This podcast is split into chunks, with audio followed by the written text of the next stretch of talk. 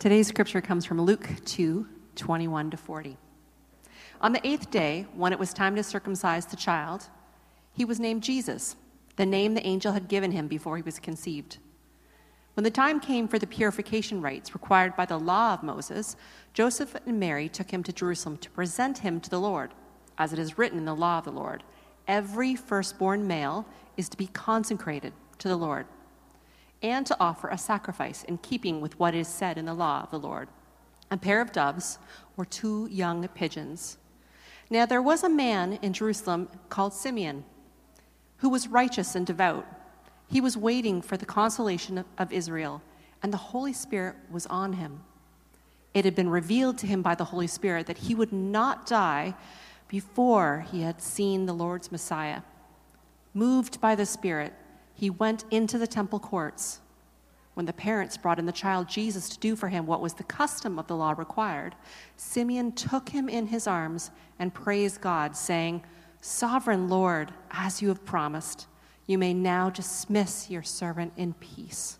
For my eyes have seen your salvation, which you have prepared in the sight of all nations, a light for revelation to the Gentiles, and the glory of your people Israel. The child's father and mother marveled at what was said about him. Then Simeon blessed them and said to Mary, his mother, This child is destined to, causing, to cause the falling and rising of many in Israel, and to be a sign that will be spoken against, so that the thoughts of many hearts will be revealed, and a sword will pierce your own soul, too. There was also a prophet, Anna, the daughter of Penuel of the tribe of Asher. She was very old. She had lived with her husband seven years after her marriage and then was a widow until she was 84. She never left the temple, but worshiped night and day, fasting and praying. Coming up to them at that very moment, she gave thanks to God and spoke about the child to all who were looking forward to the redemption of Jerusalem. When Mary and Joseph had done everything required by the law of the Lord, they returned to Galilee to their own town of Nazareth. And the child grew and became strong, and he was filled with wisdom, and the grace that God was, was on him. The grace of God was on him. One of the great hitters in baseball history, Rogers Hornsby, once said People ask me what I do in winter when there's no baseball. I'll tell you what I do.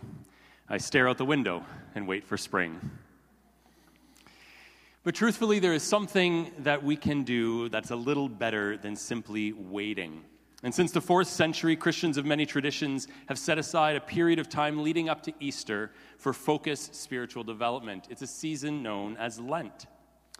But before we get to Lent, we have Mardi Gras, right? This giant party that is thrown and people get all dressed up and go crazy. Now, of course, we don't do that in the church. We do something almost as exciting. We eat pancakes. And uh, as Graham mentioned, we will be doing that on Tuesday night. If you haven't joined us for this, it's great. Just come out and join some good, some good food and, uh, with some good friends. And the idea is that it, Mardi Gras means Fat Tuesday. I mean, we're going to eat all this unhealthy food. We're going to do all this unhealthy stuff because we're about to head in to a long period of remembrance and reflection and penance. So we're going to head into this season, so let's have this big party right before we do that. So Lent is a 40 day period that starts on Ash Wednesday, which is this year's March the 6th, and it ends the Saturday before Easter, which is all the way April 20th. Now, if you're doing quick math, you're like, eh, that's a little more than 40 days. And that is because Sundays don't count. Sundays are not fast days, so we always get to celebrate on Sunday, uh, so that's why the, the numbers don't add up. But what is the point of this Lent? Well, really, two things. For those who you would say that you're maybe on the outside, kind of looking in, you're thinking, you know, I'm not really sure about Christianity, this would be a time of spiritual consideration where you might say, you know what, I'm going to be focused, I'm going to have some focused attention during this season and really seek, uh, seek some answers and some direction. For those who would consider themselves part of the Christian community, this would be a time where we think about what, it, what is it that we've committed ourselves to? What is this life that we're living? And can we renew that commitment to faith? Now, traditionally, people choose to give something up during this period to, to, illustrate their devotion to following Christ. And so you might decide to give up junk food. You might decide to give up Netflix. You might even decide to give up coffee or something like this. And again, as a reminder, before you get too crazy, Sundays are exempt. It's like this day of celebration every seven days. It's wonderful. Well, what's the point of this? Why do we do this? Is it to make ourselves more spiritual? Well, in Lent, by denying ourselves something that we enjoy, we discipline our, our will so that we're not ruled by our pleasures. We teach ourselves to say no a little bit. But you might say, well, what's so bad about Netflix? What's so bad about chips? Well, I guess, first of all, depends what show you're watching, but nothing. The point is not to give up something bad. You don't have to wait till Lent. If there's something bad in your life, if there was like a vice or some terrible thing that's happening in your life, just give it up now. Don't wait for, Lent to start. The point is to give up something that's not inherently bad, but something that you will miss. Because it's not really about what you give up, it's what you gain. What do you notice in the absence of this thing that is a regular part of your life? Richard Foster writes that fasting helps us get, keep our balance in life. So, giving something up, noticing its absence, it helps us to keep balance. I was reading an article this week, actually, it was in the New York Times. Uh, one of our mission partners, Faith Tech, uh, an initiative that they do called the Digital Sabbath, was mentioned in this article. And the idea is that once a week, you don't use any technology at all. And they're challenging people, specifically people in the tech sector, to do this. Can you just give up a day a week for a period of time? Maybe it's a month or three months or whatever it is, and just notice what happens in the absence of that technology. So when we give things up, we create space for something new. When we deny ourselves things of lesser priority, it shows us that they're not actually necessary, and then we can begin to focus on the things that are necessary. So, I would encourage you to participate this year in Lent as long as it is part of a greater commitment, not to do religious things, but to know God. And to help you, I'm going to invite Helen to come on up, and she's going to give an example of one thing that our staff is going to be hosting during the season to help during the season of Lent. Thanks. So, during the Lenten season, we're going to open up some space at 22 Willow. On Wednesday, it's going to be in the chapel, and for the rest of the time, it'll be in the sanctuary. Uh, it's going to be every Wednesday at noon. And we're just creating space for people to come in and spend some time together. Uh, going through this Lenten journey, we're calling these season or these sessions fast food. Get it? No one gets it. Okay. Fast food. Okay. It's a rough crowd. Um, okay. Um, so we're inviting you to fast from your lunch on Wednesday and come and take uh, enjoy a different kind of food over the lunch hour. I want to say that I know the lunch hour isn't available for everyone. Um, but we do encourage you to come if you can. You don't have to come to all of them. If you can't stay the full hour, just come and stay as long as you can. Um, if you have young children, we recognize that that's a bit of a hurdle. So um, if you want to get creative and share babysitting, we can open the nursery. Uh, we'll let you figure that out among yourselves. Um, so we're going to have a variety of practices, um, Lectio Divina, contemplative prayer, some readings, um, and other expressions, honestly, that we decide along the way. But what we want to do is create a space to recognize this season in the church calendar and to walk together in prayer and contemplation. I think that in a community like Elevation, there's a wide range of practice around Lent, from some people who would never have experienced or practiced Lent before to people who have done it with some level of success or failure. Um, and so we invite you to come wherever you're coming from, and no matter where you sit in relation to Lent, and just experience with us together as we, as we make a journey to the cross. Thanks, Helen. And just for the record, when you tell a joke and they don't respond, it's not because they don't get it, it's because they don't think you're funny. I have plenty of experience with that. Plenty of experience. We'll see if I can get through a sermon without that experience this morning. All right, so uh, where are we going during Lent on Sunday mornings? We're going to be walking with Jesus from the very start of his journey to the cross. And what we're going to be doing is paying close attention uh, to some things that we might not have noticed before. Because in the very uh, early accounts of Jesus' life and ministry, we actually see uh, instances that point us to the cross, which is where we'll end up at the end of the season of Lent. So, our reading this morning is from Luke chapter 2, and it begins telling us that on the eighth day, when it was time to circumcise the child, he was named Jesus. So, uh, interesting trivia information here. For the first eight days of the baby's life, he didn't actually have a name. What did Mary call him during those days? Hey, you, it, baby, I don't know. According to YeshuaInContext.com, the five most popular boy, baby boy names in Bethlehem in the year zero were Simon, Joseph, Lazarus, Judas, and John. Jesus came in at number six, but according to Luke, he wasn't given the name Jesus because it was popular, but because it was the name the angel had given him before he had been conceived. So, the next thing that happens, we're told, is that after the day of purification had come. So, uh, a Jewish woman would have to wait 40 days in order to be considered pure after childbirth. And so, after that 40 day period had passed, um, they went to the temple. And Jesus' young parents offered a sacrifice at the temple in keeping with the law, as we discussed in Leviticus a few months ago. The offering that they gave was a pair of doves or two young pigeons. And just a bit of a side note here that an offering of birds was intended for only the poorest of worshipers. And so this is a reminder here for us that at the beginning of Jesus' life that he was born into a poor family, a family that could only afford the, the minimal offering to be made as a sacrifice when their child was born.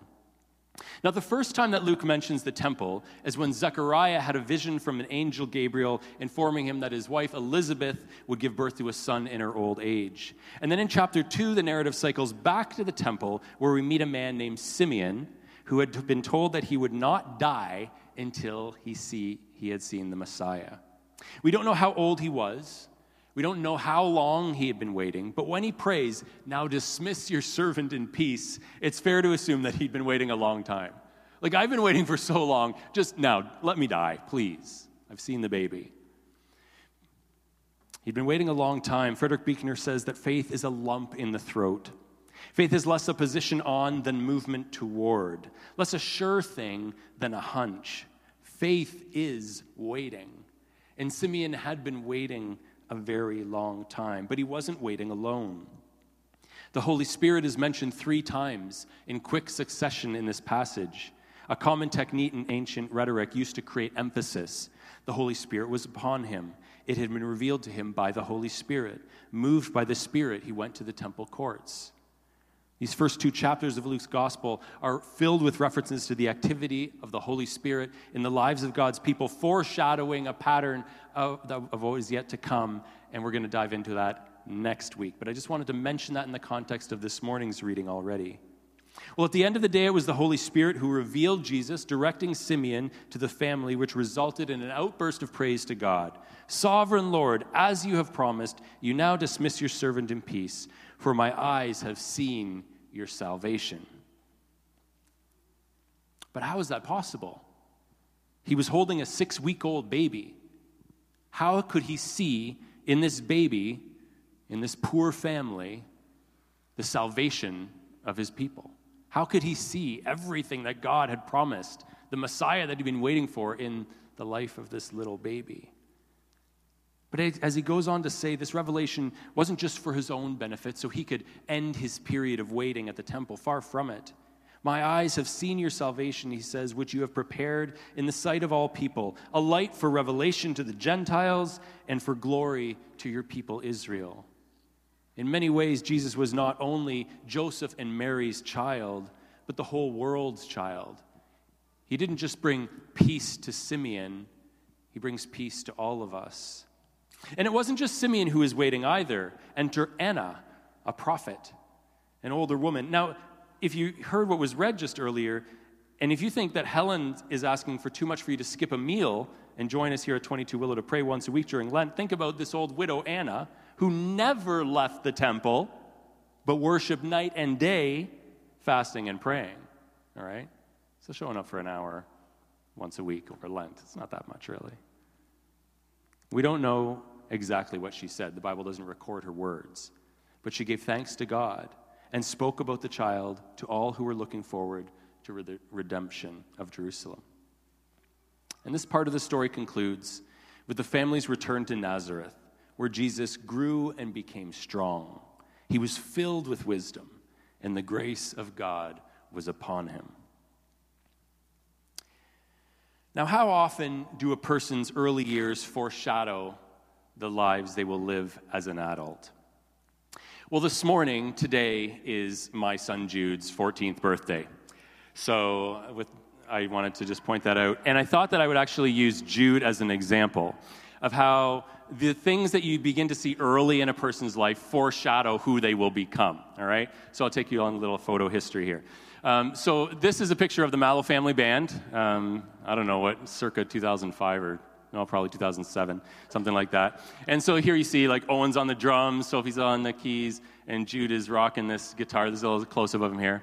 And so again, this early snapshot from his life, like, did, did that mean anything? Well, yes, he continues to love playing guitar. So there, this early sign foreshadowing who he was going to become. All right, let's take a look. What's next? Oh, yes, Jude is always a mama's boy when he was little, and he still is a mama's boy. We have a picture of them hanging out uh, on vacation together. So they still are. So, see, again, a little slap shot. All right, what else do we have next?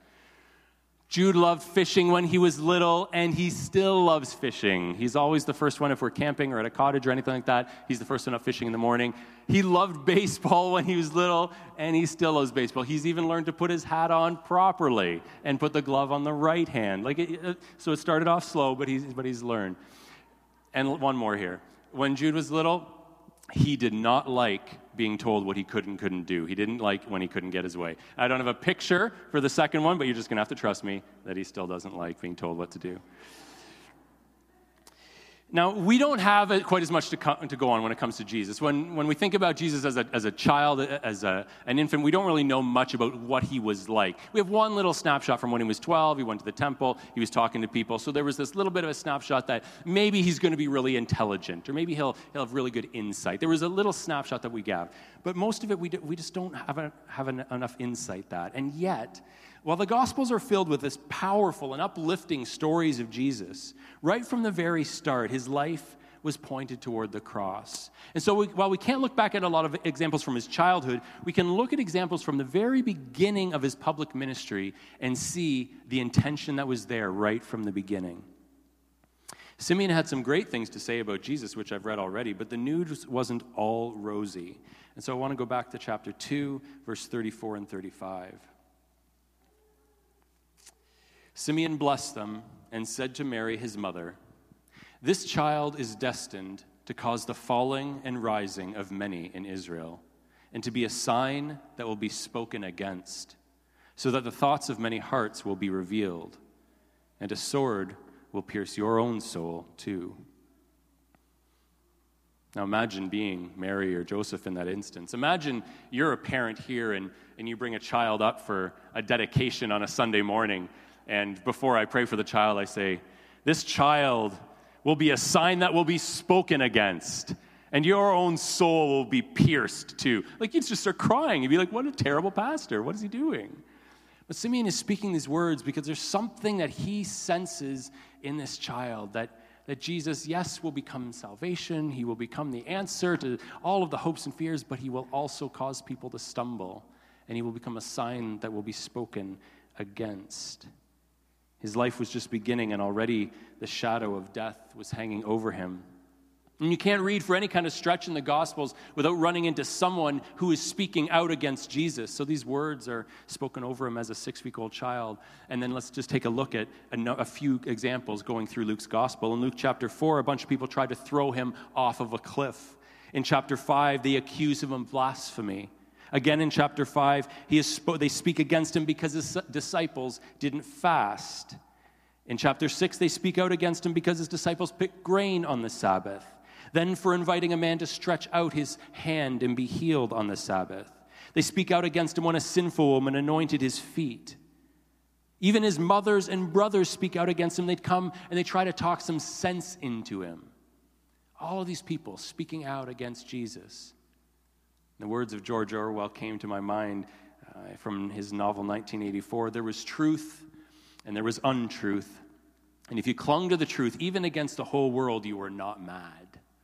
And here is Jesus, everyone speaking against him, everyone trying to correct him, everyone trying to steer his course differently, but he can, sticks to the truth and he keeps on. And in Luke chapter 11, people accuse him of casting out demons with the power of the devil. In Luke 13, they speak out against him for healing a crippled woman on the Sabbath. In Luke 15, they accuse him and speak out against him because he was eating with tax collectors and sinners. Simeon said that he will be a sign that will be spoken against. And if there's anything that typifies Jesus' life, it is that. Then we have Judas betraying him, Peter denying that he even knew him, the Pharisees seeking his death, and Pilate sentencing him to crucifixion. It was everyone. It was people from his hometown, members of his family, Pharisees, experts in the law, the high priest, Jewish leaders, the Roman authorities, Roman soldiers, the disciples, and even the criminal crucified beside him. They all spoke out against Jesus. And so the real question becomes was there anyone who didn't speak out against Jesus? Some of you may see may have seen this article in the paper, this man's photo. Uh, but a week and a half ago, the headline read This man bought $540 in cookies so Girl Scouts could escape the cold. Isn't that great? What a story. He's got a cross around his neck. I'm just like, this is great. What a guy. Until he made the news the next week. Same picture, different headline. Man who went viral for buying $540 of Girl Scout cookies arrested in drug bust. Yeah, this guy was part of like a multi-million dollar like drug trafficking ring. No wonder he had $540 of cash to give to the Girl Scouts. Anyways, in Jesus' case, Jesus wasn't found out. Jesus wasn't found out for being someone that he wasn't. In fact, we were the ones who were found out because of who he was. Simeon's prophecy claimed that Jesus would be a sign that would be spoken against so that the thoughts of many hearts will be revealed. All of the ways that Jesus was rejected revealed the darkness of the human heart, and not just the human heart of first century Jerusalem, but of 21st century Waterloo. Now, I don't need to ask for a show of hands to see who wants the thoughts of their hearts revealed this morning. If I were to ask for a volunteer to come on up here and have the thoughts of your heart revealed for everyone, like no one would volunteer for that. None of us want the thoughts of our hearts revealed, and yet this is what Jesus does. It's precisely what he does. In chapter after chapter, in story after story, he confronts us with his awe inspiring love. One author writes that an example of positive change, like the life of Jesus, is almost as annoying as it is inspiring, for it puts the burden on us to do something about the problem. Right? So we read about this life that Jesus lived, and it's inspiring, but it's annoying because it means, ah, do I have to do something about this? You can't read the story of Jesus without being implicated in the drama yourself. When we walk through the story of Jesus in the season of Lent, it's not like, well, that was nice. I'm glad he did that. No, the whole thing is an invitation for us to do likewise, for us to join in on the story. It's not a story about someone else, it's a story about ourselves. Jesus shows us the potential inherent in each of our lives, not to inspire worship so much as to inspire us to follow his lead, to do something about the problem. Of course, worshiping Jesus is a, is a good thing to do, but sometimes I think we do that instead of following him. We think that if we, if we can just worship Jesus, then we can get away without following him. I think he'd maybe rather start with us following him and then get along to the worship so that we don't miss out on it. I love this paragraph from Kierkegaard. He writes The matter is quite simple. The Bible is very easy to understand. But we Christians are a bunch of scheming swindlers. We pretend to be unable to understand it because we know very well that the minute we understand, we are obliged to act accordingly. Take any words in the New Testament, forget everything except pledging yourself to act accordingly. My God, you will say, if I do that, my whole life will be ruined. How would I ever get on in the world?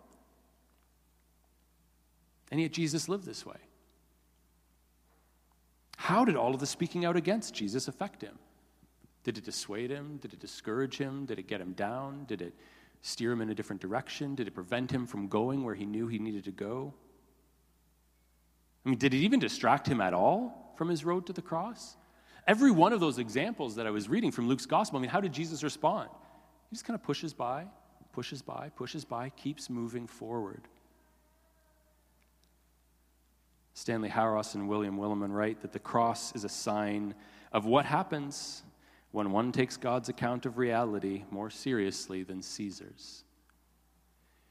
It's a true statement about Jesus' life.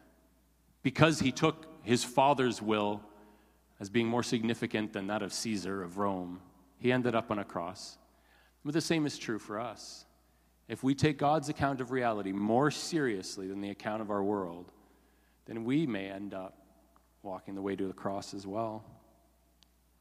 When one speaks truth, when one lives sacrificially, when one loves unconditionally, when one brings healing, when one forgives, when one lives in the way of Jesus, we walk a path that leads to the cross. Simeon said, This child is destined to cause the falling and rising of many. And right from the very beginning, people had to struggle with this. Not only the people who outrightly rejected him, but even the earliest believers, the earliest followers of Jesus. In 1 Peter, the apostle writes about those who were stumbling because they disobey the message. Yeah, Jesus would cause people to fall. But Peter goes on to say, But you are a chosen people, a royal priesthood, a holy nation, God's special possession that you may declare the praises of him who called you out of darkness and into his wonderful light. And so, even though we want nothing less than to have Jesus reveal the thoughts of our hearts, we also know deep within us that there's nothing in life that we need more than for someone to tear down our facades, strip away our masks, and call us out into the light. One commentator on this passage from Luke 2 says that Christ is the sign of God's everlasting love to his people. All of this rejection, all of this being spoken against, all of this road to the cross, this persistence was an act of love and a demonstration of God's love. During the season of Lent, the idea is that we are preparing ourselves for the celebration of Easter by following in the footsteps of Jesus, being willing to walk where he walked. It's a heavy season in the church calendar. It's a time of the year where we say we want to try to identify with this rejection, with this constant betrayal, with these temptations that Jesus faced. And we want to keep pressing on, asking God to guide us along the way. Rob Bell says there's a struggle of not knowing your path when it isn't clear, but then sometimes there's the anguish of knowing it, knowing what the next right thing is and what it requires. See, sometimes that's the hardest thing. And that's what the season of Lent does for us. It invites us to do the next hardest thing, to take the next step forward on a journey to the cross. So, in closing this morning, I'd like us to return to where we started the temple and pay attention to the words Jesus used while standing in the very same place where Simeon once cradled him in his aging arms all of those years earlier. This is from John chapter 2. When it was almost time for the Jewish Passover, Jesus went up to Jerusalem. In the temple courts, he found men selling cattle, sheep, and doves, and others sitting at tables exchanging money. So he made a whip out of cords and drove all from the temple area, both sheep and cattle. He, sc- he scattered the coins of the money changers and overturned their tables. To those who sold doves, he said, Get out of here! How dare you turn my father's house into a market? His disciples remembered that it is written, Zeal for your house will consume me. Then the Jews demanded of him, What miraculous sign can you show us to prove your authority to do all of this? Jesus answered them, Destroy this temple, and I will raise it again in three days.